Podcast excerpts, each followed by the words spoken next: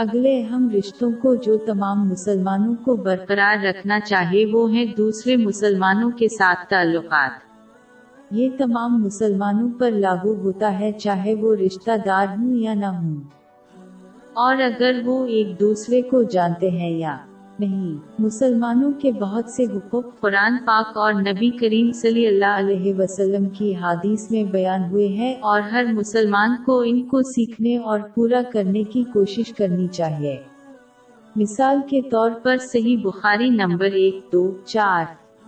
سفر میں موجود ایک حدیث میں حضور نبی اکرم صلی اللہ علیہ وآلہ وسلم نے ایک مسلمان کے دوسرے مسلمان پر پانچ حقوق درج کیے ہیں۔ سب سے پہلے سلام کا جواب دینا ہے۔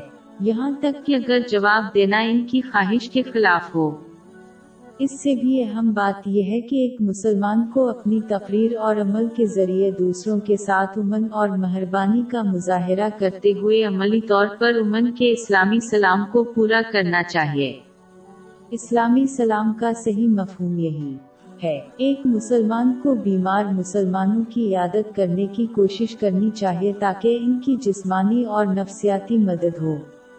تمام بیمار مسلمانوں کی عیادت کرنا مشکل ہوگا، لیکن اگر ہر مسلمان کم از کم اپنے بیمار رشتہ داروں کی عیادت کرے تو بیماروں کی اکثریت کو یہ سہارا ملے گا۔ ہر قسم کی فضول یا گناہ والی باتوں اور کاموں سے پرہیز کرنا چاہیے، جیسے کہ گپ شپ۔ ورنہ مسلمان برکت کے بجائے گناہی کمائے گا۔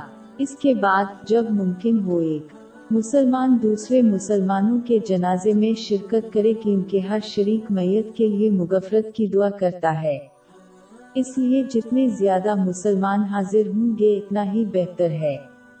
جس طرح کوئی چاہتا ہے کہ دوسرے ان کے جنازے میں شرکت کرے اور ان کے لیے دعا کرے وہ بھی دوسروں کے لیے ایسا کرے۔ اس خاص عمل میں ایک مسلمان کے لیے ایک اچھی یاد دہانی ہے کہ وہ بھی آخر کار مریں گے۔ امید ہے کہ اس سے ان کے رویے میں بہتری آئے گی تاکہ وہ اپنی موت کے لیے بہتر طریقے سے تیاری کریں۔ اللہ کے احکامات کو پورا کرنے سے، اس کی ممانتوں سے اجتناب اور صبر کے ساتھ تقدیر کا سامنا کر کے۔ زیر بحث اہم حدیث میں اگلی بات یہ ہے کہ مسلمانوں کو کھانے اور اجتماعی تقریبات کی دعوت قبول کرنی چاہیے۔ جب تک کہ کوئی غیر قانونی یا ناپسندیدہ سرگرمیاں رونما نہ ہوں، جو اس دن اور عمر میں بہت کم ہے غور طلب بات یہ ہے کہ کچھ مسلمان ایسے سماجی پروگراموں میں شرکت کرتے ہیں جہاں غیر قانونی یا ناپسندیدہ چیزیں پیش آتی ہیں اور اپنے اعمال کی تائید کے لیے اس حدیث کا حوالہ دیتے ہیں۔ کسی کو اپنی خواہشات کی تکمیل کے لیے آسمانی تعلیمات کی غلط تشریح نہیں کرنی چاہیے کیونکہ یہ سری گمراہی اور عذاب الہی کی دعوت ہے۔ آخر میں مرکزی حدیث مسلمانوں کو نصیحت کرتے ہوئے ختم ہوتی ہے کہ وہ مسلمان کے لیے دعا کریں جو چھنک کے بعد اللہ کی حمد کرتا ہے۔ حضور نبی اکرم صلی اللہ علیہ وآلہ وسلم نے صحیح بخاری نمبر دو، سات، ایک، چار میں موجود ایک حدیث میں ایک انتہائی اہم فرض کی طرف اشارہ کیا ہے جو کہ دوسرے مسلمانوں کو اچھی اور مفلسانہ نصیحت کرنا ہے۔ سب سے پہلے یہ نوٹ کرنا ضروری ہے کہ اچھی نصیحت سب کو پیش کی جانی چاہے چاہے وہ کسی بھی مذہب سے ہوں۔ سنن نسائی نمبر چار، دو سفر چار میں موجود حدیث میں واضح طور پر اس کی نصیحت کی گئی ہے۔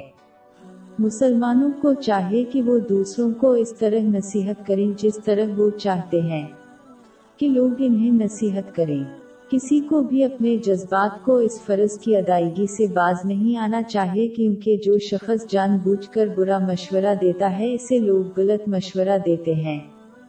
مفلسانہ نصیحت کرنا اس قدر ضروری ہے کہ جیسا کہ جامع ترمزی نمبر ایک، نو، دو، پانچ میں موجود ایک حدیث میں مذکور ہے کہ حضور نبی اکرم صلی اللہ علیہ وآلہ وسلم لوگوں سے اس فرض کو پورا کرنے کے ساتھ ساتھ اس کا عہد بھی لیتے تھے۔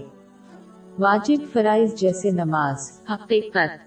یہ ہے کہ مفلسانہ طور پر دوسروں کو نصیحت کرنا ان واجبات کے ساتھ رکھا گیا ہے، اس کی اہمیت کو واضح کرتا ہے۔ لہذا کسی مسلمان کو اس حقیقت سے کبھی چشم پوشی نہیں کرنی چاہیے۔ ہر شخص ہوا کسی بھی عقیدے سے تعلق رکھتا ہو، ان چیزوں کو حاصل کرنا پسند کرتا ہے جو اسے فائدہ پہنچاتی ہیں اور نقصان دہ چیزوں سے محفوظ رکھتی ہیں۔ حضور نبی اکرم صلی اللہ علیہ وآلہ وسلم نے جامع ترمزی نمبر دو، پانچ، ایک، پانچ میں موجود حدیث میں واضح طور پر اعلان فرمایا کہ کوئی شخص اس وقت تک مومن نہیں ہو سکتا جب تک کہ وہ دوسرے مسلمانوں کے لیے وہی پسند نہ کرے جو وہ اپنے لیے پسند کرتا ہے۔ دوسروں کو ان چیزوں کو حاصل کرنے کو یقینی بنانے کی کوشش کرتے۔ ہوئے اپنے اعمال کے ذریعے ظاہر کیا جانا چاہے، جو ان کے لیے دستیاب کسی بھی ذریعہ سے وہ اپنے لیے پسند کرتے ہیں۔ ایک مسلمان کو محض اپنے الفاظ سے یہ دعویٰ نہیں کرنا چاہیے۔